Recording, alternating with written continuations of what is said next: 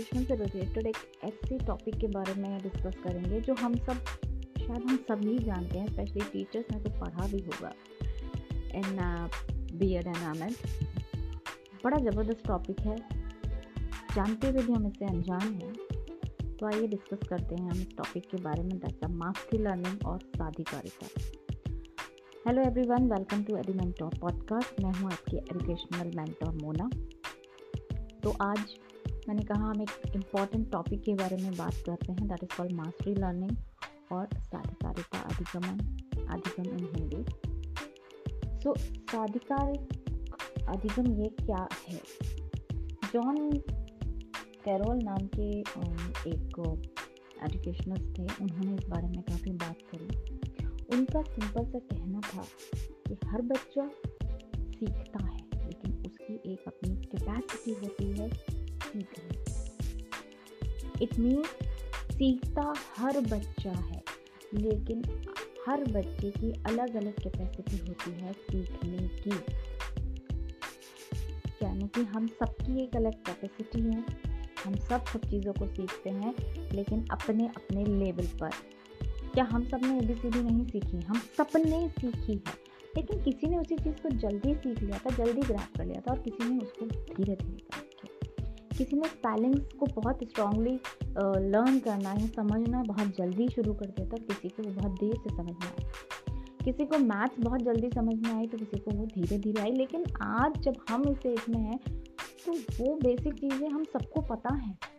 हम सब जानते हैं, हम अपने बच्चों को भी बताते हैं। यानी कि हर बच्चे ने सीखी थी। बस किसी ने टाइम ज़्यादा लिया था और किसी ने कम। तो एज ए नॉर्मल चाइल्ड हम सबने जब कर लिया तो एज ए नॉर्मल चाइल्ड हमारे बच्चे भी टाइम के साथ कर लेंगे। कोई थोड़ा जल्दी कर लेगा कोई थोड़ा देर से। इसका मतलब ये नहीं है कि हमारा बच्चा स्लो लर्नर है वीक है। एक लेवल पर आके वो सारी चीज़ें वो जानता होगा, जो उससे पीछे के क्लासेस में उसके पीछे की उम्र में उसने सीखी है। और यही टेंशन हम सब ले पाते हैं कि हमारा बच्चा तो सीख नहीं रहा। ठीक है तो यही है हमारी मास्टरी लर्निंग क्योंकि हर बच्चे का अपना एक एप्टीट्यूड है, हर बच्चे की अपनी कैपेसिटी है कि वो उस चीज़ को कब तक सीख लेगा। जैसे कि एग्ज़ाम्पल है ना, बल्ब होते हैं ना हमारे घर में, वो अलग अलग पावर्स के होते हैं। जलते सारे बल्ब हैं, लेकिन कोई कम रोशनी देता है, कोई ज़्यादा। मैंने कि किसी बल्ब में पाँच वोट का पावर है, किसी में सात वोट का, किसी में दस वोट का, लेकिन रोशनी तो सारे दे रहे हैं, क्योंकि जिसकी जितनी कैपेसिटी सेम हमारे सब में एक अपनी अलग कैपेसिटी है। बच्चों की एक अपनी अलग कैपेसिटी है, वो उसके अकॉर्डिंग सीख जाते हैं।